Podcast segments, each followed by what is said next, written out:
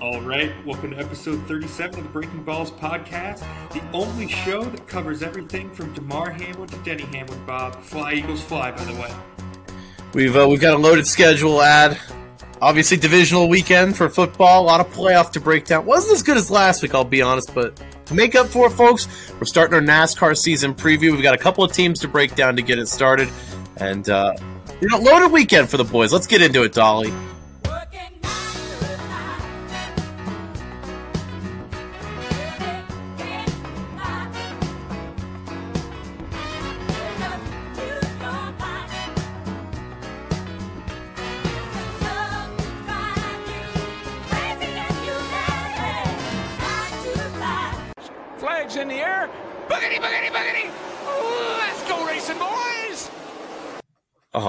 Alrighty, it is episode 37. The Rodney Harrison episode, the Ricky Stenhouse episode, ad, it's really whatever your oyster wants to be in the world. But, uh, you know, we've made it through divisional weekend. And uh, I'll be honest, it worked out good for you, my friend. Your enemies lost, you won. It, working out well for the Eagles gang. I mean, talk about a weekend to be Adam O'Shea because – not only do they beat the brakes, and by they I mean the Philadelphia Eagles, they beat the brakes off of the New York Giants, which we will talk about later. But most importantly, Bob, arguably most importantly, the Dallas Cowboys collapsed in dramatic fashion in such a way that almost makes you smile. It wasn't if, but when they were going to blow that game. And it was I knew what the ending was going to look like, and I still sat there and just, you know, with bated breath, just so excited, so excited to hear and watch Dak Prescott do everything he could to lose that football game with the help of Mike McCarthy. Bob, I mean, go ahead. I've I've talked long enough. Take it back. No, no. I, at this point, uh, you know the NFC Beast is your territory. I don't, I don't want to overstep my bounds into, into your your turf, my friend. But uh, you know, obviously, I think we'll start with the Sunday night game. That's fresh in memory here. That just that just wrapped up here within the hour, so we'll talk about that here. And lo and behold, ad Mike McCarthy and the Cowboys. Well, uh, I'm going to throw the Cowboys in there. They've had 27 years of it already. Mike McCarthy lost another playoff game that was very winnable rinse repeat. It just feels like you know it's Groundhog Day again in the NFL. I will say, you know, we, we're going to use the word choke probably you know, thrown around kind of loosely here. This was a heavyweight fight. Let's let's call it what it is here. Two great teams, two great defenses here. At the end of the day, the Niners just have so much damn talent. You know, Brock Purdy, even in the face of that Dallas pass rush, you know, did just enough. Didn't make mistakes. Got the you know guys he needed to step up. Kittle with an amazing catch down the field. You had McCaffrey. That team is loaded here, but you know, add again, we go back to it. The Cowboys with another winnable game, just down the toilet. You hate to see it, or, or do you? No, I mean you love to see it if you're me, but you know, let's give the let, let, me give the 49ers their flowers a little bit, and then we'll get into Cowboys slander because we could be there a while. I think you know that. So, um, if you're the 49ers, obviously Brock Purdy got away with his mistakes again tonight. Um, I think if you watched this game, they were definitely there. There was a couple balls that were almost intercepted, overthrown, got tipped, things like that. Things that just are going to happen, especially to a young quarterback as they're adjusting to playoff speed. Um, got away with those mistakes, and everybody else was great around him. That offensive line and that run game looked really out of sorts in the first half, but um, I think they kind of alluded to it on the broadcast a lot how that one handed catch from Kittle kind of got everything right, got everything going in the right direction for that offense, and they never really looked back. Um, it, it just felt like the 49ers had the mentality to where they were going to hell, come hell or high water win that game, and the Cowboys didn't make it all that difficult on them, Bob. They just kind of, you know, I think that last drive we talked about it a little bit before we started recording, but it was just so in, indicative of everything that the Cowboys have been all year. Um, you know, Dak Prescott rolling out, almost taking a safety, and then finally getting the ball off. You know, because great athlete, able to bounce off the tackle, and just almost throws an interception immediately after. Dalton Schultz stepping out of bounds. I mean, take your pick of blunders here at the end of the game, right down to how Mike McCarthy managed the whole thing. But just a chef's kiss of a Cowboys playoff loss, if you ask me, Bob. This we've seen some painful ones in the past, but this this is, is this familiar feeling couldn't have happened to a, a, a better fan base. You know, I, I, really like to feel bad for the Cowboys fans, but I simply don't. So you mentioned the last drive, especially the the errors there. That you know you're down at that point, you have a chance to tie the game. To me, obviously execution that comes down to coaching and having them prepared. Simply put, uh, you know, obviously you can have the boneheaded mistakes like Dak rolling out and almost taking the safety there, but at the end of the day, it comes down to coaching and you know having them in that moment being ready to you know be comfortable uncomfortable. And you know mike mccarthy's teams have a history of you know underperforming when the moment is bright like this. And you know i don't think that that is any sort of coincidence to be quite honest with you that it happened again tonight. And i'll be straightforward with you. I don't think that the cowboys have any shot of winning a super bowl with mike mccarthy as their head coach. And i, I said that when they hired him. It, it felt like a stopgap. You know a guy that obviously an NFL vet. He's going to get you your division titles probably, but when it comes down to those elite games in you know January when it matters, they they crumbled again. And you look at the stats here, very even game, but one more turnover than the Niners. They had the missed extra point. They had one extra field goal instead of a touchdown. That ultimately, any one of those you could flip it. Probably goes a different way there. You know, one of those three things goes differently. Probably is a different game at the end of the day, it comes down to coaching, in my opinion. So, uh, just another another Mike McCarthy playoff loss, and Dallas fans, if he's back next year, which I don't see why he wouldn't be, it wouldn't have any plans on booking any you know Super Bowl trips to Vegas or wherever it's going to be. Yeah, I mean, you're you're hitting the nail on the head here, Bob. But I even think it goes up the rung one ladder, one up the rung of this ladder one further because you know I, I respect Jerry Jones having the money and running the team however he wants. I get that, but it just seems as if everything he's doing would have been a like a good move about 10 years ago, right down to the fact that he thought about bringing in Terrell Owens for a workout this year. So it just gets to a point to where you're consistently not only behind the curve, but you're two or three steps behind the curve. And as Jerry Jones continues to age, continues to kind of take a bigger role in league in things going on with the league with you know of course all the Dan Snyder nonsense. We've got all sorts of things going on with the league and Jerry Jones always seems to be in front of it. Maybe it's time to give somebody else the reins and maybe let somebody else have a crack at you know designing a team because clearly you haven't been very good at this since the 90s and the 90s just you know as much as as much as the 90s are coming back into style Jerry the one thing that hasn't have been the Cowboys. So I mean, does it surprise me that they lost like this? No, absolutely not. But each time you watch it, right down to that last play, Bob, they tried to set up the lateral, and Dak just the ten yard pass to get. I don't even know who the receiver was, but he got absolutely. What the hell was that formation? it, it didn't make any sense at that point. I don't understand. You've got Ezekiel Elliott. If you're that worried about it, just hand the ball to Zeke and just start putting receivers. Zeke got murdered snapping the ball. He got oh absolutely murdered, gosh. and then as soon as they threw the ball, boom, receiver got murdered too. It was it was just a calamity from the start there. That's that's the thing. I, I genuinely think they came out in there in like a weird formation and thought that it was somehow going to be like a flag football type of deal. And the 49ers came out and they did everything right. They put Zeke on his ass right in front of Dak, and it scared him, threw the ball too quickly. Receiver wasn't expecting it, and there it was. I mean, it's just one of those things that it, it blows your mind to consider that these NFL head coaches are paid just an absurd amount of money to handle end of game situations like this one, and to see it get botched by Mike McCarthy again I mean, he just has a history and a track record of consistently doing this. And just to see it all happen again in front of me, I mean, it's the Cowboys, so it always feels good. But it, you can't help but kind of almost feel bad after a little while. I mean, shit, they, these Cowboys fans, they got to know what's happening before the before the game even starts. It's it's got to be painful. Yep, nope, I agree. Uh, on the other hand, though, we'll stay in the NFC just because you know the the NFC Championship is going to be set next week in Philadelphia. Lovely, lovely city of brotherly love, Philadelphia. Ad.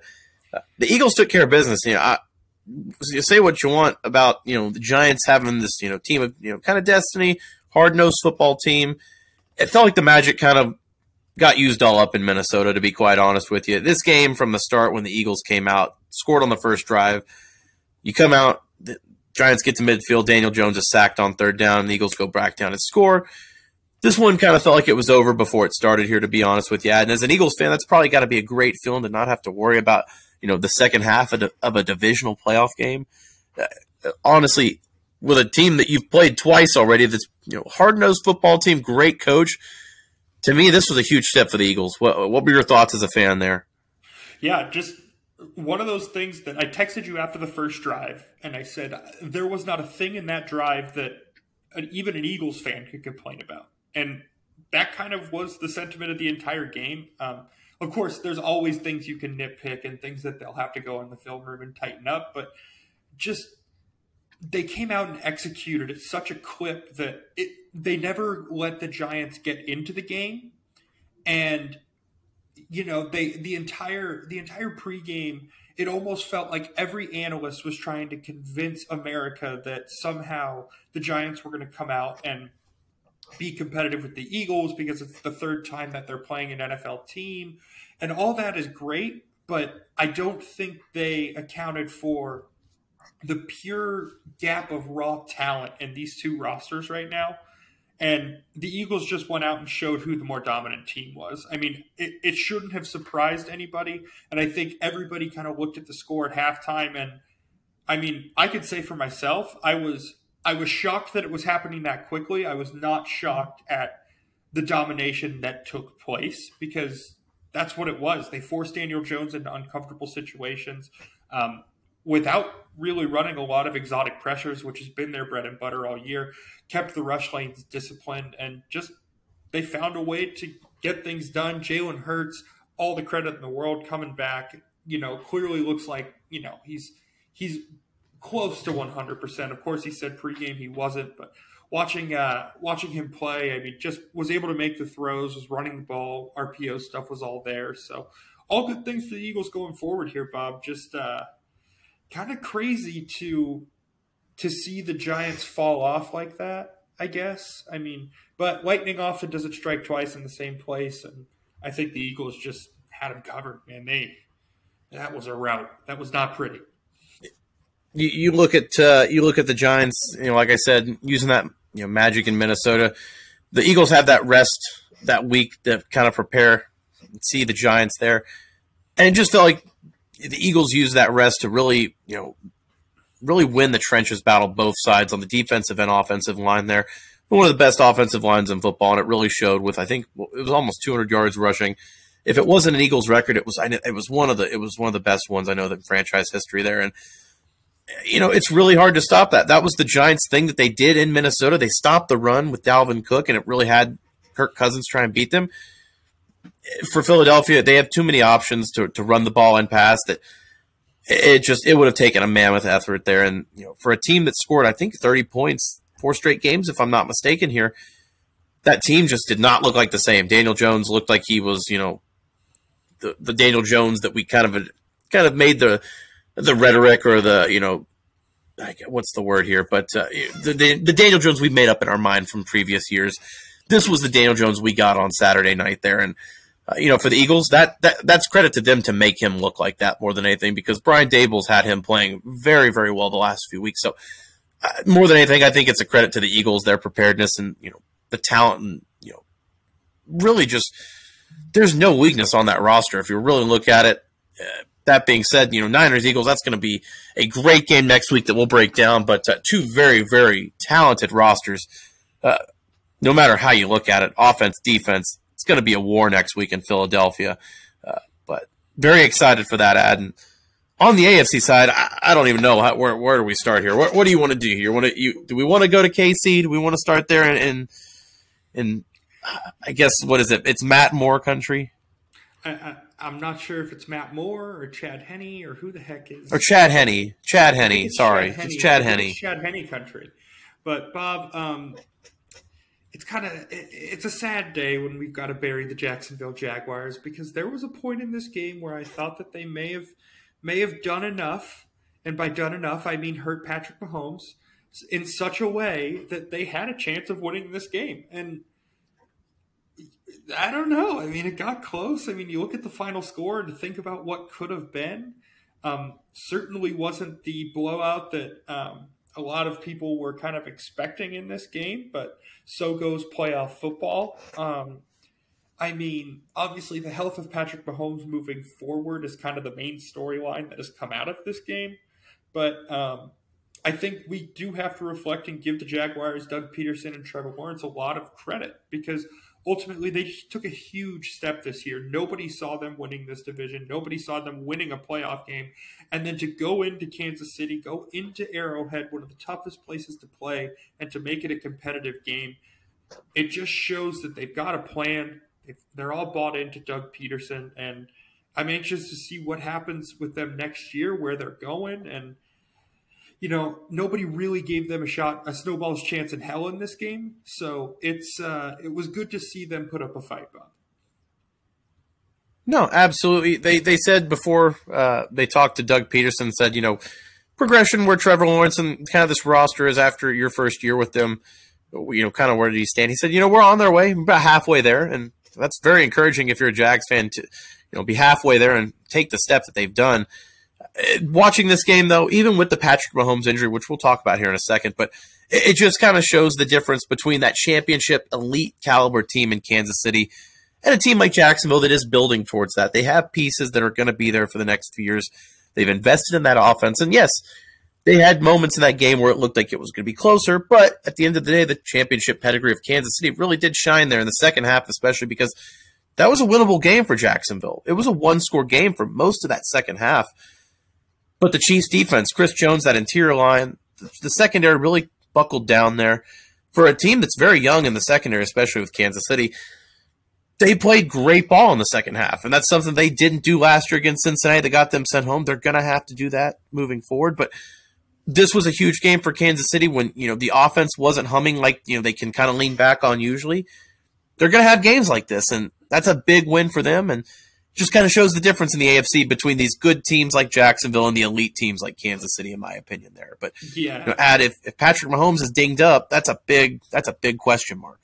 Yeah, I I agree with you 100%, Bob. It's a pretty thick line between the elite teams in the AFC and the teams like you you kind of were characterizing there with them building, and you know the Jags being halfway there by their own head coach's assessment, and to be 20, you know, to only lose this game by seven points is massively impressive. But um, let's talk about Mahomes' injury a little bit, um, especially because moving forward, it's probably all we're going to hear about all week. So we may as well decide that we are going to give it to you first here Braking Balls, because luckily, as a uh, highly performed, tuned athlete like myself, at one point, I have dealt with a high ankle sprain or two. Um, at one point. They are massively painful. Um, one of those leg injuries that you almost wish you just broke your leg because then you wouldn't have to walk around telling people it was sprained because it is an awful injury. Um, obviously, he will have access to a lot better medical technology than I did playing Division three football. So it will be interesting to see with um, all the treatment options available to him and all of the um, injectable painkillers that will be available to him on game day. I doubt he will even feel that ankle, but Bob, moving forward, it definitely is something you got to take a look at because, I mean, what is Patrick Mahomes without his his mobility? And the ankle is going to limit that, Bob.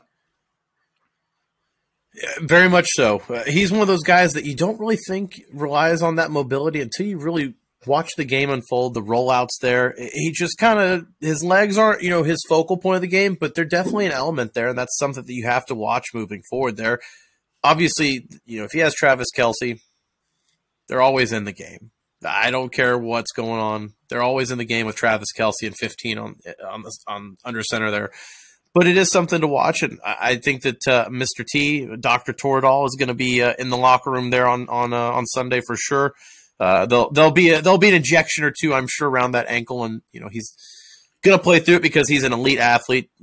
These dudes are built different. You know, add like you said, you hear a sprained ankle and you think, oh, it's not that bad. No, it's honestly just as bad, if not worse, than a break in pain wise. But it's just it's like a cold. You have to play through it because it's it's just you know limiting enough that you can still get through it, but it sucks. And you know, we're we're to see it how bad it is, but you know, we're to also see, you know, can they protect Patrick Mahomes and can they you know make it through without doing any further damage as well?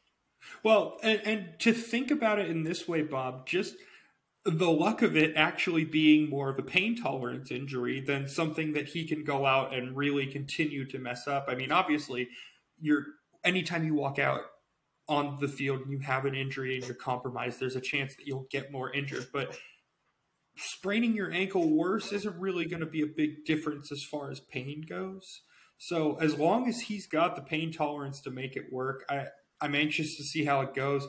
Um, the Chiefs are not a team who run the ball very much, so Patrick Mahomes is really kind of in charge of a lot because he's a lot of their run game kind of goes in, off of like a screen play or like maybe just a draw or something like that. So it's a lot, it's very reliant on the quarterback's mobility and the quarterback kind of being able to create space for, you know, athletes out of the backfield. So just anxious something to take a look at the game plan, see if it's changed a little bit, see if that mobility changes Andy Reid's plans at all. But Bob, do you want to move on to the other AFC game or do you got anything anything left for the Chiefs and the Jags?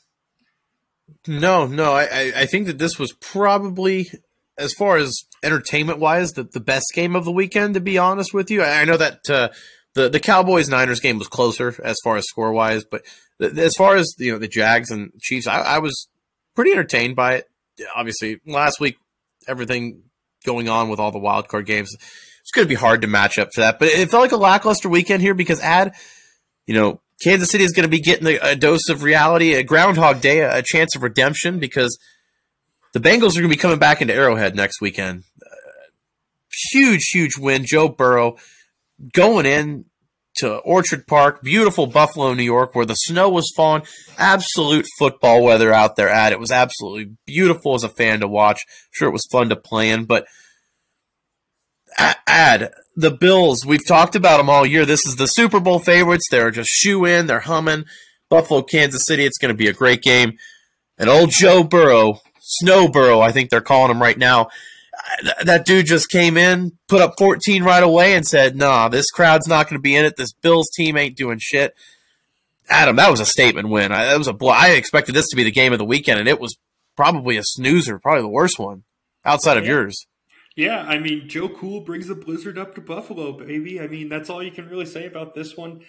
Through all of the questions we had about the Bengals offensive line and everything that we questioned about them going into this game, they took care of business in all three facets of this game. They they beat the Bills. They there was no if, ands, or buts about it. It wasn't fluky. The Bills didn't hand anything to them. The Bengals just went out and and put together a solid game plan. All credit to Zac Taylor and and the team for going out and executing it. But it it was just kind of at some it, with this Bills team for the past three weeks, it's almost felt like everybody's been saying, "Yeah, but when they hit the gas pedal."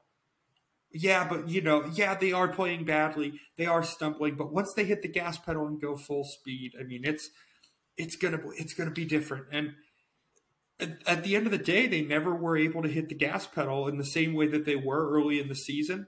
Um, I, I think we saw that the team that stuck in our mind, Bob, and I'm sorry to bring this up, was the Buffalo Bills that scored. No, you're. I'm just going to say it. Titans. It, it. It's it was what was ingrained into our mind. It was one of the first primetime memories of this football season, and it never went away. And we thought that that high octane, high powered Bills offense was never going to go away, and it did. No, that's, that, I'm glad you said the Titans Monday Night Football game. That was literally what I was going to say. Is this team peaked in the first half of the season, probably week two, week three, and we have that vision of the Bills in our mind all year. That well, this this team is capable of this. Well, sometimes teams come out hot, and everyone else kind of catches up as the year goes on. Teams develop, teams get chemistry. This Bills team was loaded from the start, and it might have just been a simple fact of you know the rest of the league kind of caught up a little bit toward the end of the year. The film was out there. You didn't have just these monster blowouts like you did the beginning of the season. There, the, the team looked beatable. They were close games. Last week in Miami was a red flag for a lot of people, and I think you see it now. Again, Buffalo, when it came down to it, couldn't run the ball. That was the biggest thing to me. Obviously, they had I think 80, 90 yards in penalties where Cincy only had, I think, 20, 15 yards. But the biggest thing to me was the running game. Cincinnati was able to control the ball with Mixon. I mean, they rushed for over 150 yards, I believe. I haven't looked at the box score, but I know it was over 100 for sure. Buffalo didn't crack 70 yards for sure. I know that. Whether it was Singletary, Cook, Josh Allen, this team couldn't run the ball. And when it comes down to playoff football, you and I know both, you have to be able to run the ball in January. And the Bills can't. It for whatever reason, this team is not simply built to run the football, and it it's going to keep biting them until they can consistently do that. They've got to they've got to fix that next season. Otherwise, it's going to be the same thing. This team is all hype, all all flair, and when it comes down to it, they're going to be watching the Super Bowl like you and I. Yeah, and I agree with you 100%, Bob, because they just don't have a run game. Their their most effective running plays are generally quarterback runs. Their quarterback draws from Josh Allen or quarterback powers, which is even worse because it puts, you know, kind of, we'll say it again, the straw that stirs the drink for the Buffalo Bills, Josh Allen, it puts him in danger. And it constantly is getting him hit. And yeah, he's a big guy, so he can take it, that type of thing. But at, at some point, you need to be able to run the football. And it, it just showed today that the Bills got bullied a little bit by a unit, a trench unit that we don't give a lot of credit to. I mean, the defensive side of the ball definitely more than the O line, but – the O line of the Bengals found found a way today to get the job done, give Joe Burrow just enough time, and I think if anything, Bob, this game goes to show you if you've got Joe Burrow, you're in Super Bowl contention because oh my goodness, man! I mean, the, the guy's a winner. He's found a way to make the team around him better, and I'm just excited to see how next week goes because we've got two incredible title conference title games. I mean you, you, know, Eagles Niners will give you anything you want as far as star power, and then you go head over to the AFC and you've got Joe Burrow versus Pat Mahomes. I mean, whew, this this it's exciting, Bob. I, I just there's a lot of good football to be played next week. Very much so, and you know, obviously, like I said, wild card weekend was so good that this weekend couldn't really probably live up to it. In the NFC, it felt like there were three teams that you know there was one that kind of didn't you know belong in that group. One of them that kind of was not like the others with the Giants there, and you know now that we've cut the fat here, we've got two of the elites in the NFC, and then obviously in the AFC, Burrow Mahomes round two in Arrowhead, a redemption story, or you know to solidify the new king of the AFC. I mean, add the storylines write themselves here. The I mean, the football is going to be incredible on Sunday there. And really, I, I mean, as far as you're asking me, you know, just early thoughts here, I could see either teams coming away with these games. And a lot of times you go into conference championship weekend and, you know, the one seed, one way or the other, is probably the favorite. No, I mean Chiefs Chiefs Bengals is a pick 'em. The Niners or the Niners Eagles is a two point game, and you really look at that Niners that Niners Eagles game especially that's going to be a damn war. I mean, those two teams are physical. They love to run the ball and they love to establish themselves in their their physical game on top of you. And it's really going to be who can establish that identity more. Add as an old school football fan, I know you're going to love that game as well as be stressed. Yeah, I'll be highly stressed watching that game. But it, yeah, it's it's trench warfare. It's going to be down, dirty. Um, you got a great offensive line going up against a, great defensive line in the Eagles offensive line and the and the Niners defensive line. And then of course on the other side of the ball, you've got one of the more creative run games against one of the more veteran and fundamentally sound defensive fronts that has been able to get home all year. So are the Eagles going to be able to affect that run game and make Brock Purdy pass? And when he drops back, will they be able to get home? I mean, that's the question of the game for me. Um, just so excited, man. There, it, it just seems like it's going to be a hell of a game. They're just going back and forth, you know, just scrumming the scrumming a little bit, you know, getting getting four yards a pop, and just I don't know, man. It'll be interesting to see who's able to control the ball and kind of um, impose their will on the opposition and see see how it's going to go, Bob. I'm excited. Fly Eagles, fly and we get to you know a battle Big Twelve versus SEC quarterbacks in both games. It'll be a, a nice little Big Twelve SEC showdown before the basketball weekend next weekend. So uh, just uh, we love it when rhetoric happens. We love it when a nice little storyline meets itself there, and I'm gonna make that storyline happen. Damn it, on this podcast. So. Um, add any other thoughts here from from divisional weekend before we uh, before we wrap it up here and, and get into our breakdown. Um, Cowboys fans, I'd like to redact my earlier statement. I, I do not feel bad for you at all. Redact, retract, all of it. I re, redact, as I'll call it, for this special purpose. But I do not have a uh, do not have a good thing to say about you, Bob. But without further ado, why don't we go ahead and transition this into a little bit of racing talk, Bob? Let's go racing, I'm gonna boys! have to cut so this is gonna be fun. All right. I'm gonna mark it right now.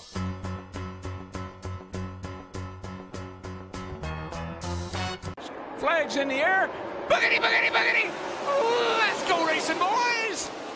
All right, Ad. We are back for the breakdown now, part of the podcast over here, Braking Balls, and you know NASCAR preview. We're, I believe, two weeks out from the Clash, my friend, and that means that silly season kind of wrapped up. Everyone's got their drivers kind of filled in here, and now it's time to break down some of the teams here. So, without further ado, my friend, let's get into the breakdown. Where are we starting here?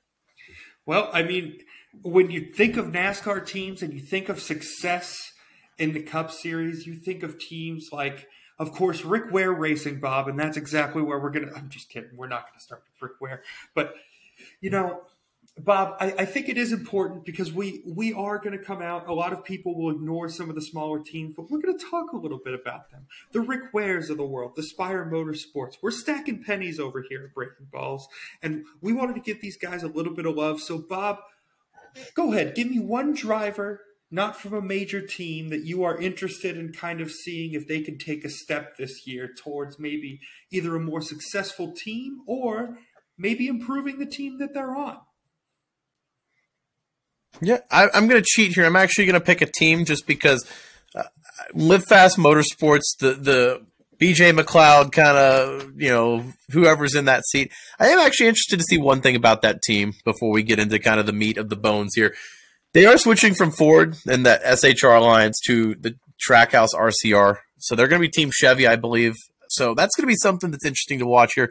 Another Chevy team that you know Trackhouse RCR engine was very powerful last year. We actually kind of mentioned that in the Erik Jones podcast when he went Darlington, where I think we did the math here. It was I think eight or nine wins that uh, those RCR engines were powered by last year. So you know, Live Fast Motorsports. Obviously, we're not going to say they're in contention for anything this year, but you know, moving to that alliance, it just shows that they are serious about competing moving forward. Some of these charters, you know, like Rick Ware and you know Spire their competitiveness is questioned at times. So this is, you know, at least encouraging to see that Live Fast is kind of, you know, moving to RCR engines there. You know, Bob, I, I love that answer because it definitely wasn't one I was expecting. But here's one that you probably will be able to see coming from me. Um, classic team, a lot of tradition. It's the Gold 21. It's Wood Brothers Racing. Harrison Burton coming off of his rookie year. Some would say it was disappointing considering the dominance in some in the lower series and and the expectations were really high for him. But I think going into this year, um, everybody knows what he is now. We're not wondering what it would look like. We've seen what Harrison Burton driving this 21 car looks like. I'm anxious to see going into this year if he settles in um, as he's ga- gained a little more seat time, gotten comfortable, kind of learned how to race. We talked a lot about that last year about how guys need to learn how to race at the cup level, and I think Harrison Burton was kind of the the biggest victim of that last year. And I'm very anxious, interested to see if he'll he'll be able to kind of put some things together and find the success that he's had at just about every other level of racing. Um, but kind of an underwhelming rookie year. So just anxious to watch that Gold 21 go around the track, see if he can't make a little bit of noise this year, Bob. That's my pick. No, I, I, that's that's that's interesting that you say that because you know that that Wood Brothers car, kind of an alliance with Penske. There, it's almost a fourth car for them. So, you know, there there should be some competitive you know racing in that car. Whether you're not leading the pack, I'm not saying you know you're going to be a playoff driver, but you should be competitive. You should be in that top 20 to 25 range. So, a big year for Harrison. You know, being that young, I mean, that's you're thrown into the wolves, man. There's little time to get prepped for that. So, uh, you know one year of experience already. That's so valuable, I would imagine, there for him. I mean, and not to mention, Bob, you kind of have to think about it because the natural comparison there is Ty Gibbs. And Ty Gibbs won a championship last year because it, it's one of those things. It's names that we both, it's they both have very recognizable names in the sport. Obviously, they're not necessarily the same caliber driver, but at the end of the day, just to to have Ty Gibbs have that much success early is not helping Harrison Burton, in my opinion. So be interested to see if he can't recover and kind of uh, kind of make a name for himself this year a little bit. Yeah, for sure. It, it, it's one of those development cases where rushing a driver too early. I, I don't want to see another example of that, but you know, it, another year like last year could be trending more toward that because that's a, a competitive seat that a lot of drivers are going to want, and Ford's development seat really moving forward in the Cup is kind of around that 21 car, at least in the Penske side. So uh, another team that we'll, touch on before we kind of get into the meat of the bones here with. I, I don't even think we mentioned at the beginning. I think we're going to do Legacy RFK Kaulig in front row today ad. We're, we're not getting into all of them, but you know, chewing off a little bit of a time. But there's one little niblet also. Spire Motorsports is out there as well with Corey LaJoie and Ty Dillon. That yes, the the other Dillon grandson is uh, moving from the 42 uh, to that to other Spire car taking over for Landon Cassill and add. You know, we, we won't spend too much time on here, but everyone always likes to make Corey LaJoie as kind of that dark horse, you know, the low funded charter team. Next gen car was supposed to even everything up, and you know he still didn't finish in the top 30 last year, and had that you know magic moment at Atlanta. But other than that, I mean, what are your thoughts on Spire moving forward this year? Um, you're going to learn a lot about how serious they are in competing this year. Because, like you said, with the next gen car, things were supposed to even up. Um, I think Corey LaJoie, he he made strides last year. Uh, uh, you know, I think there was times where he was he was racing towards the front, and then you know something would happen towards the end of the race. Finish wouldn't be necessarily where where he would expect or want to be. But moving forward, I just think it would be if you're Spire, it, it's just time to you're on the line. You're very much on the line of are we going to consistently be a, a joke team that runs towards the bottom, or are we maybe going to sneak into that place where you know we'll talk about front row that front row's kind of snuck into where yeah they don't necessarily win every week, but they're at least competitive and they make you think that they've got a shot, and they probably do every now and again. I mean, we saw it last year at Watkins Glen, so eh, it'll just be interesting to see what Spire does moving forward. I think Ty Dillon is a little bit more of a lateral move than anyone cares to admit, but um, I just I don't know. I, am not willing to sell the farm on Corey LaJoie yet. I think I think there's he come came up racing with a lot of the talent that are household names in NASCAR. So I'm not I'm not going to throw away quite yet. I'm gonna I'm gonna keep going. I'm gonna see if they can't continue to build. But this will definitely be kind of a put up or shut up year for Spire, in my opinion. No, I, I like the way you put that. Where especially you compare it with front row, where like you said, you know, not a top team, not not funded very well, but you know, an alliance team there with Ford. But they are, you know, competitive. There's no reason that a team like Spire shouldn't be competitive at super speedways. And, you know, you've got a guy like Corey LaJoie who's a pretty good plate track racer. Obviously, you saw him competitive at Atlanta, but you don't see that those two cars really running toward the front at Daytona and Talladega like some of the other teams that, you know, when the, when the field is kind of, you know, narrowed and, you know, even, a team like Spire should be up there with a team like Front Row. So that's a, that's a really good comparison. And we might as well, since you've mentioned it, we'll, we'll jump into the first of the four teams we're breaking into today, Ad. And, you know, Front Row Motorsports, kind of, I, I'd say probably the third, maybe fourth team in development for Ford there. But, you know, Michael McDowell, Todd Gilliland back. This is the second year of that pairing. Daytona 500 winner Michael McDowell. Don't you forget, folks. Do not forget that Loves 34 was in the in the victory lane at Daytona Beach. But add, you know, no rookie stripes for Todd Gilliland this year. What are your thoughts on this team with uh, with Todd and with Todd Michael? I, am going to be honest with you, Bob, and this is going to this is going to be kind of a weird thing to say, but I love this team. I think Michael McDowell, the grizzled vet, a guy who's been around the sport for so long, has you know has won races, has definitely lost his fair share of races, and has everything happen in between. So who better to kind of bring Todd Gilliland along than Michael McDowell? I think it's a really good pairing. Um, it's kind of like you know the other sport we cover. It's like you get your starting quarterback and you draft. You're able to draft a guy and kind of bring him along in that type of way that way so you can kind of pass the torch and not to say that that's what's going to happen here but i mean it, like i said even though they're not winning races consistently you at least feel like they're competitive and you at least feel like they're showing up to the track to at least win to try and win and they qualify well they'll think, but then obviously things will happen during the race that you know it, it's with stage racing and all sorts of things. You kind of have to pick and choose your spots, and there's all uh, you know. It, I, I think the stage format kind of does a team like front row dirty, but we can get into that in another podcast. But I, I, think as far as what do I think of this team, to get back before I go too far on a tangent, I like them. I think I think it's a good pairing. I think the expectations are realistic. Um, and yeah, they may not win every race, but at least they're competitive. No, I, I like the way you put that. The next gen car is supposed to make teams like Front Row more competitive, and you know Michael McDowell, the 2021 winner of the Daytona 500. It feels like it was just yesterday, but I had to look at the date here. Ad, uh, you know, he won and he was a playoff driver in 21. Didn't make the playoffs in 22, but you look at his season last year, he was better consistently. You know, obviously, that Watkins Glen race that you mentioned earlier really comes to mind, where he was racing for the lead there in the first stage with Chase Elliott. This is a guy that, you know, a sneaky driver, underrated, but decent road course, great plate track racer. There's no reason that he shouldn't be a, you know, 20, 21 at worst in the playoff standings. We'll say, you know, notable loss. You know, he lost his crew chief. He lost Blake Harris, who I believe went to Alex Bowman, uh, his crew box for Hendrick. So, you know, losing a guy that he's been with for the last few years has really helped him get some success. Going to be interesting to see if Travis Peterson can replicate that. And on the other side, for Todd Gilliland, this is the first time that the 38 car has had a driver in the same seat back to back years in, I think, five, six years. I mean, they, they've been kind of rotating, playing musical chairs in that car. So, having a guy that's not just a rookie, maybe you know can make a step forward. You saw Todd Gilliland make some steps. You know the road course in Indy. I remember top five finish. He's shown some flashes. He was racing, I believe. I'm trying to remember which one of the races it was last year. I think it was the Roval. He was a top five racer before his engine blew out. Yeah. I mean, there was a race where he was he was consistently running in the top five, and he led I think 20, 25 laps. There's a chance where they can develop that into something there. So I'm not going to make this out to where they're going to be competing with SHR and Penske for the flagships of the Ford, but I think there is something to build on for front row moving forward.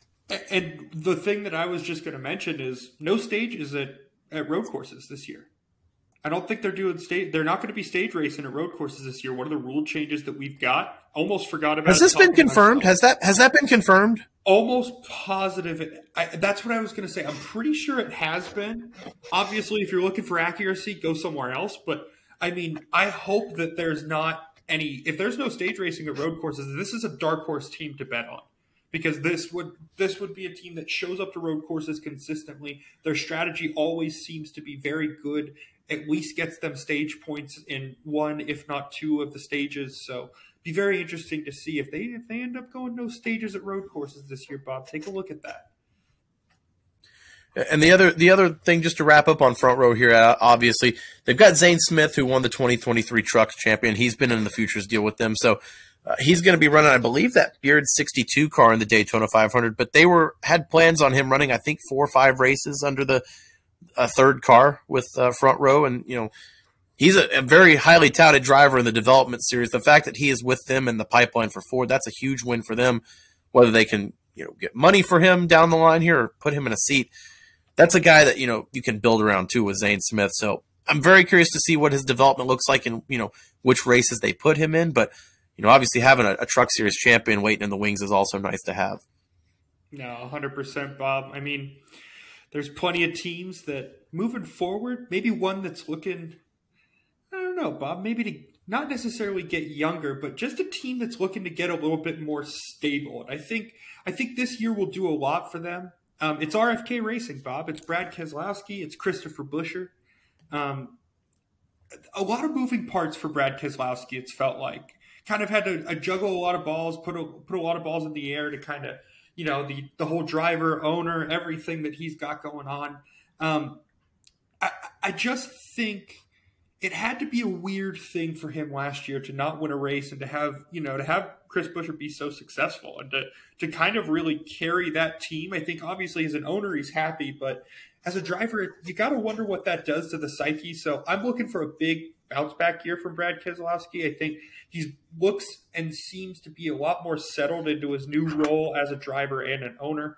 Um, I think we don't necessarily give the guys who do that enough credit. Um, obviously, you know Denny Hamlin at twenty three eleven and Jimmie Johnson, who we'll talk about just a little bit here, but the driver owner position is difficult because you have not only to worry about yourself, but you're constantly worried about the team around you, and on top of that, the operation that the team kind of sits on. You're you have to know everything about that to be in that type of business. So I think as Brad gets more comfortable doing that, it'll be interesting to see if his performance on the track improves this year. But Chris Buescher had a hell of a year last year. It'll be interesting to see if the momentum keeps up, Bob.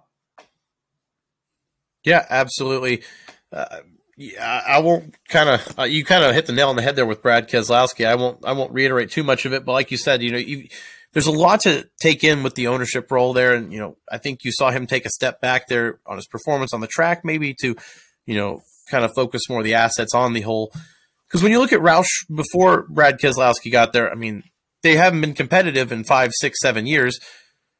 You know, they wasted the last years of Greg Biffle with Matt Kenseth there. It, it, you know, it felt like a team that, you know, when you look at the early 2000s with, you know, the five different teams, the, the Carl Edwards, the Matt Kenseths, the Greg Biffles, that team was a powerhouse with, you know, Jeff Burton even. And it felt like Roush never really developed with the times there. And they're kind of still stuck in that early 2000s. And Brad Keselowski knows this is a big project there. And you saw them take steps as the season goes on. I remember Chris Buescher I think it was second in Sonoma when he was racing Daniel Suarez most of the race. You thought, oh wow, he's not really a road course guy. This is you know kind of out of nowhere for RFK. And then you know Buescher then wins Sonoma or not Sonoma, he wins Bristol in the fall race, massive race, one of the biggest non-crown jewel races in NASCAR. And you know to not be a playoff driver and have that speed to win Bristol, I mean that that just shows the steps that they've taken even in one year with you know the new fresh blood in there to be competitive from a team that again, like I said, was pretty much outdated and dinosaurish. That's a huge step forward, and I'm very curious to see what it looks like this year. Now that Brad has had that year to kind of see what it's like to have both hats in the ring, and Chris Buescher also with a, a decent car as well. Hundred percent, and it's one of those things that it, culture takes time, and I think you know there's been a there. It hasn't been hidden that when Brad Keselowski got there, he felt like it was a place that maybe was a little bit neglected, maybe didn't have the uh, a little bit of the TLC that a race team needs in order to be successful. But I just think when you've got the talent like a guy who with Chris Buescher and the resources with Brad coming in and kind of building the culture, and you, I, I think that's why you saw them win races last year was because the culture built pretty quickly. I think a lot quicker than anybody at, at RFK ever really would have thought because I think I, I don't think they expected to win the amount of races they did last year. And you know, it's not like Buescher wasn't necessarily competitive in the playoffs. He did a good job. He drove well. I just, I you know, I, I, I just think as as the season goes on, I'm just so interested to see if Brad Keselowski can't get back to old form, or if maybe it's time for him to go into a more permanent owner's role. I don't know. Maybe that's the question we get answered this year, Bob. I, but should be an interesting one for RFK. One more question about RFK, and then we'll move on to some more ownership roles here, Ad. But I have one question for you. Chris Buescher had one win last year and one flip. Does he match either of those totals next year? Oh, you know, I think they're so worried about these cars coming off the ground that they, if they didn't do enough to get downforce onto these cars to keep them from flipping last year, I'm going to take, I'm going to take he'll he'll get a win this year. I think I think that's a, a driver who will get a win out of all the teams that we've talked about, that's the first win that I feel very comfortable guaranteeing. Um, I, I, do think RFK will get a win this year. Um, be very interesting to see if that's Brad Keselowski or Chris Buescher. But I will take Chris Buescher over wins plus one. Let's see it. Book it. All right. Well, we'll we'll, we'll keep him in the win column and not uh, you know in the air. Then we'll, we'll, we'll stick to some good vibes for Chris and. You know, we talked about Brad Keselowski and the new ownership ad another driver that uh, you know we've seen a former champion put his name in the ring, and uh, you know if you blinked last year and you saw Petty GMS, no, you didn't. It is now Legacy Motor Club. Richard Petty, the Gallagher Motorsports Group, and now Jimmie Johnson have aligned into a beautiful little cohesive group. And Legacy's got a two car system again here, and you know Ty Dillon out. We talked about him at Spire. They kind of cut him after a one year deal, and was kind of shocked to see that, but add. But when you see what's moving forward, they've got Erik Jones, who obviously won the Southern 500 last year. Great story, showing a lot of speed after being kicked out of Joe Gibbs, kind of pushed out, I guess I should say, for Christopher Bell. And then you've got Noah Gragson coming in. I am very, very, very interested to see that dynamic as a rookie in the 42 car, a guy with a huge personality, a fan favorite. Legacy Motor Club is kind of one of the more intriguing teams, I think, next year. What what do you, what do you think here? This team feels like a sitcom, Bob, because you got Erik Jones, who's kind of like that guy who's been kicked around a little bit, kind of, you know, really, really has had to fight for everything, but mostly a quiet guy, kind of keeps to himself. And then you got Noah Gragson, who won't drink beer, throws up if he's got a chug after he wins for I, I believe it was what what month was it that he dominated last year? I think it may, may have been September or October. One of them, one of the two. He just something lose. like that. I identify with that, Noah. By the way, I feel you there. No, God, we're not touching that. But uh, it just gets to a point where you see two guys. It looks like America's Odd Couple, and then you look at the ownership level, and you got the King and Jimmie Johnson. I mean, the whole thing. It's a reality show in the making over there at Legacy Motor Club. Um, I, I wish they would have picked a better name. I still think that Petty Johnson would have been hilarious, but who am I? Um, I'm just excited to see Jimmie Johnson back in NASCAR. To be honest with you, it feels like a uh, feels like a homecoming. Feels nostalgic. Feels feels like my childhood a little bit. Um, with Kurt Busch retiring and you know Kevin Harvick getting out of the game, it's it's good that it's good that we're taking you know a few steps backwards, but at least we got Jimmie Johnson back in the sport, so feels good. Um, as far as expectations for this year, Bob, I don't know. I, I, I like would like to think that Jimmie Johnson's winning pedigree makes a difference, but be interested to see if it takes a year or two to feel that difference. Because I mean, obviously, Erik Jones winning the Southern 500 last year is a huge step for them. I mean, just to get them back into victory lane. Period. Um, be interested to see if they can be kind of take that win and either turn it into multiple wins this year because I think they've definitely got the talent behind the, the cars to do it as far as the drivers go. Be interested to see if they've got the equipment to do it though. Yep, absolutely. Uh, you look at uh, you know Jimmie Johnson running five races uh, in the '84 car. Already got the Carvana livery out for the Daytona 500. So uh, you know, former 500 winner there. He's going to be competitive. Anytime you have somebody with seven championships, especially in this era, uh, that expertise, that knowledge is invaluable, even with a new car. It doesn't matter. That guy's seen a thing or two. He's been around for a while. You look at Erik Jones as well. Go ahead. I mean, can't you see it at the Daytona 500? A line of Jimmie Johnson, Erik Jones, and Noah Gragson just ripping around Daytona. I just literally, I, I just see it in my head right now, and it's just hilarious because it, it, it it's almost like you've got a, a, dad and his two kids right behind him pushing him. I, I don't know what it's going to look like, but seems like it's going to be hilarious. You look at that team. Erik Jones obviously made a huge stride last year. I think he, you know, being the face of that team, Ty Dillon, he just completely blew out of the water as his teammate there. So it's it's hard to gauge how good Erik Jones performed in that car versus how good it actually is. But you know, very competitive, especially to start the year. A couple of chances where he had you know decent runs at Fontana, Vegas, uh, he, a lot of tracks that you know the Petty Johnson team that I I'm going to start calling it just because of you had. Uh, they historically have not had speed at the last five ten years. They you know showed improvements and you know I talked about that you know RCR Trackhouse engine, I think that was a big part of it. You know, that development, and I only think it's going to get better as the new car goes. And having somebody like Jimmie Johnson, like I said, five races, it doesn't matter. He had offers from Trackhouse, he had offers from uh, Hendrick Motorsports to own just the 48 outright. He chose to be aligned with Petty GMS, and that that speaks values moving forward. That they have plans to win and not just you know put his name on the car and it's just going to be money they have plans to develop that car into a championship team, and I think that's something to watch. Yeah, I, I, there's so much NASCAR pedigree in that garage that I I don't have the testicular fortitude, we'll call it, to bet against them. I mean, there's there's more NASCAR championships in that garage right now than just about any room that you could possibly sit in. So it, it just seems like if there's going to be two guys who know how to win races, who know how to build successful cultures, and it just feels like it's it's it's Richard Petty and Jimmie Johnson. So I'm just so excited. It just feels like that shot in the arm that the sport needed to get Jimmie Johnson back. Um, you needed another, you know, that household name back to kind of bring fans that maybe have taken a hiatus or something like that back.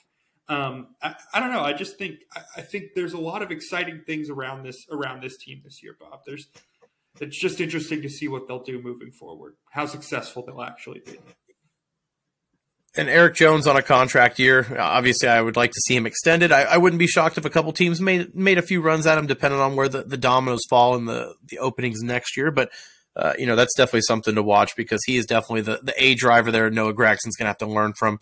Erik Jones is you know had a couple of different rides in, in the Cup Series, so he's got some you know expertise and I, a great guy to learn from. But uh, you know, that's a, that's a team that I think we're, we're going to be interested, you know, when halfway through the season to see the, the development they've taken. I think from last year with a with a big leap. And another team ad, the last team in our, our, our kind of preview tonight, Matt Kaulig, you know, the rain gutter, the leaf guard man himself, went racing and you know opened Kaulig racing and two charters, two full time drivers this year, not just one. Justin Haley is back and they're filling the other seat, not just you know having it rotating in and out. It's the dinger. The dinger is back. The dinger is here full time to race in Cup, and damn it, I'm happy. I've got a lot to say about Kaulig, a couple of takes, but add this is our podcast, not mine. So go ahead. I want to hear what you think here first. Look at you, very generous. I'm. I, I rather I take the ball and run with it on this podcast. I don't apologize for my rant. A selfless lover. Not touching that. Anyway, Bob, Kaulig racing. It just it goes to show you what this sport looks like when it is well funded. Because Matt Kaulig has done just about everything as far as funding goes in order to field a successful race team, and they've gotten pretty close. I would say that they are the one team right now in NASCAR that, oddly enough, it feels like it's a little bit more of a driver issue than it is a machine issue. I think getting AJ Allmendinger in there permanently is going to help. Um, one of the more dominant road course racers alive right now. Um, so anytime you go to a road course race with AJ Allmendinger, I think you've got a chance. Um, I mean, shit, he didn't have power steering at one of the races last year, and he still was hanging in the top 10. So I'm never going to bet against him to kind of sneak one out at a road course. But Justin Haley, um, I don't know, not a name that a name that excited me a few years ago, but the luster kind of feels like it's wearing off. Um, another guy who kind of feels like this is a make or break year. This is a year where he's kind of got to show everybody where he's at, um, whether he's going to fall kind of into that the pit of despair of having to look for a ride and kind of sit in the sit in the backup seat and stuff like that, or is he going to rise and kind of keep the seat full time and and keep it going? But I, you know, I just I'm just I'm, I'm anxious to see what Kaulig's got this year because there's a I know it's a well funded operation. I know they're they're trying to build a culture. Be interesting to see how big of a step they can take, especially because you know it's supposed to be price neutral here, Bob. So anyway, that's my Kaulig rant. I'm interested to hear yours, my friend. So the floor is yours. I just want to be very clear. This is not endorsed at all by Matt Kaulig or the Leaf Gutter or Leaf Guard companies here. This podcast is very neutral and independent here, but I would like to go ahead and say I am big on Kaulig racing this year, ad just because of the fact you add AJ Allmendinger, one of the best drivers in the world. If you really look at it, I mean, the guy on a road course, no matter what you put him in, he's going to be, if not winning, top five, top ten. There's no way in hell this guy is not going to win a road course this year. I'll say it.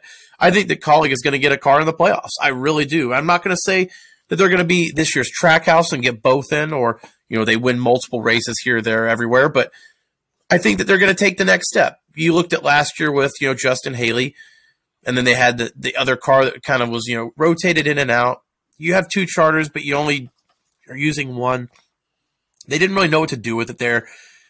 Getting someone like AJ Allmendinger in there is so much great experience, and then you add Justin Haley, who, you know, obviously he's won a Daytona Daytona uh, summer race back in I think 2018, 2019.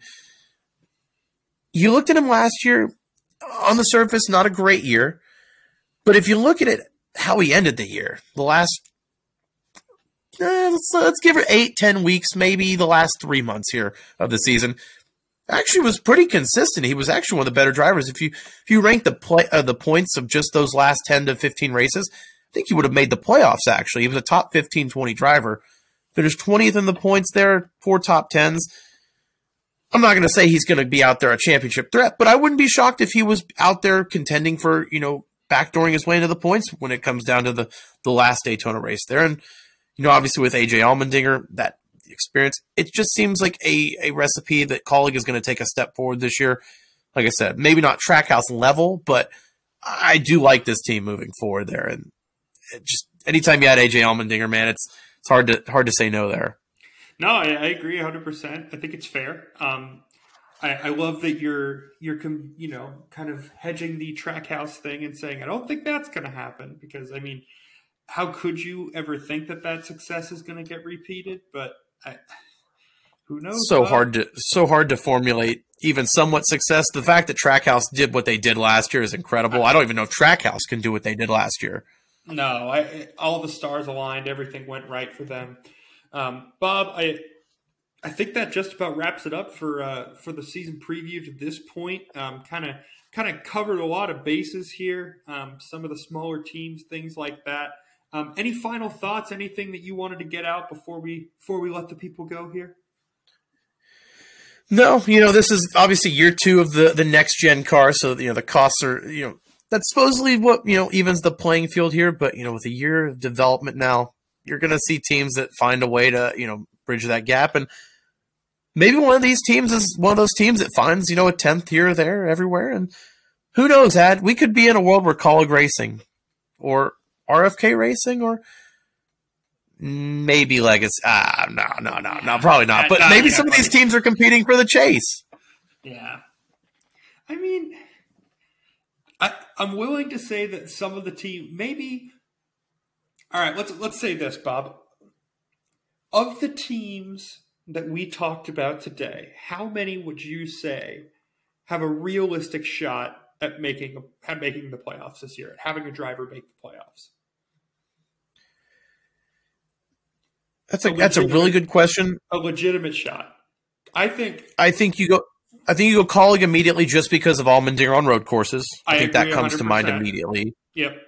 And then the other one, I think Legacy just because of Erik Jones's ex- experience, and he showed that he had speed last year. I, I wouldn't be shocked if Erik Jones took a step this year and is a top fifteen driver.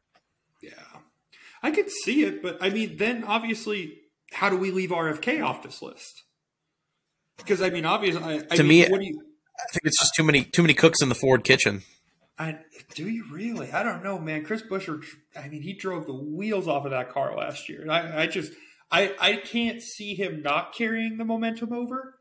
Um, that's that's what I'll say about that. But I mean, I don't know. It feels like we we've got high hopes for everybody right now because obviously it's the preseason. But you know, I, I am I, I'm just so curious to see in the world of the next gen car, like you said, we're moving forward and and obviously it's even, as the kids will say, but you know, as my dad always told me, there's only two fairs in your life, and one of them's in LA County in the summer, and the other one's in Orange County, and it's a little bit later usually. So there is no fair. These people will, the you know, people cheat in NASCAR. They will find ways to get advantages. We have poured money into this. I've once again the greatest thing about this, Bob, is we have no idea what changes they may or may not have made to make this car safer. We don't know yet, and I'm sure we'll hear a lot more going towards the clash. But you know, we'll be here to break it down with you in the same way we always do. Bob, who do you want to give the people a little bit of a tease? Who we talking about next week? Who we talking about?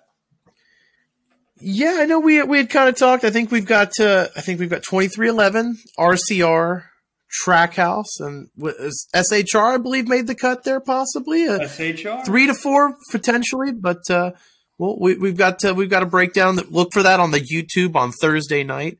We'll be dropping that, and we'll be kind of shifting more of the NASCAR content to YouTube. I think, Ad, just because you know that is that is our content place for NASCAR. It feels like it just feels like home. So our beautiful faces will be talking NASCAR primarily on YouTube as well, but we'll be loading these onto Spotify for you as well.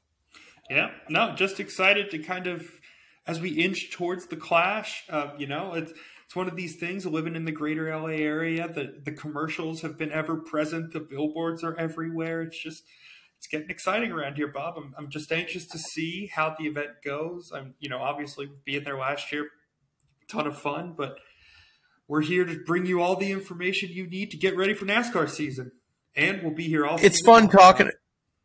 It's fun talking off season and silly season, but Ad, I'm ready to talk about cars on tracks. I'm I'm there. I, I'm. uh, It's been long enough. Even a short off season like NASCAR, it's long enough. Yeah, one of those things where you don't have to wait long, but for some people, it's it's longer than others. So, and that is what she said. And with that, good morrow, ladies and gentlemen. This has been episode thirty-seven of the Braking Balls podcast.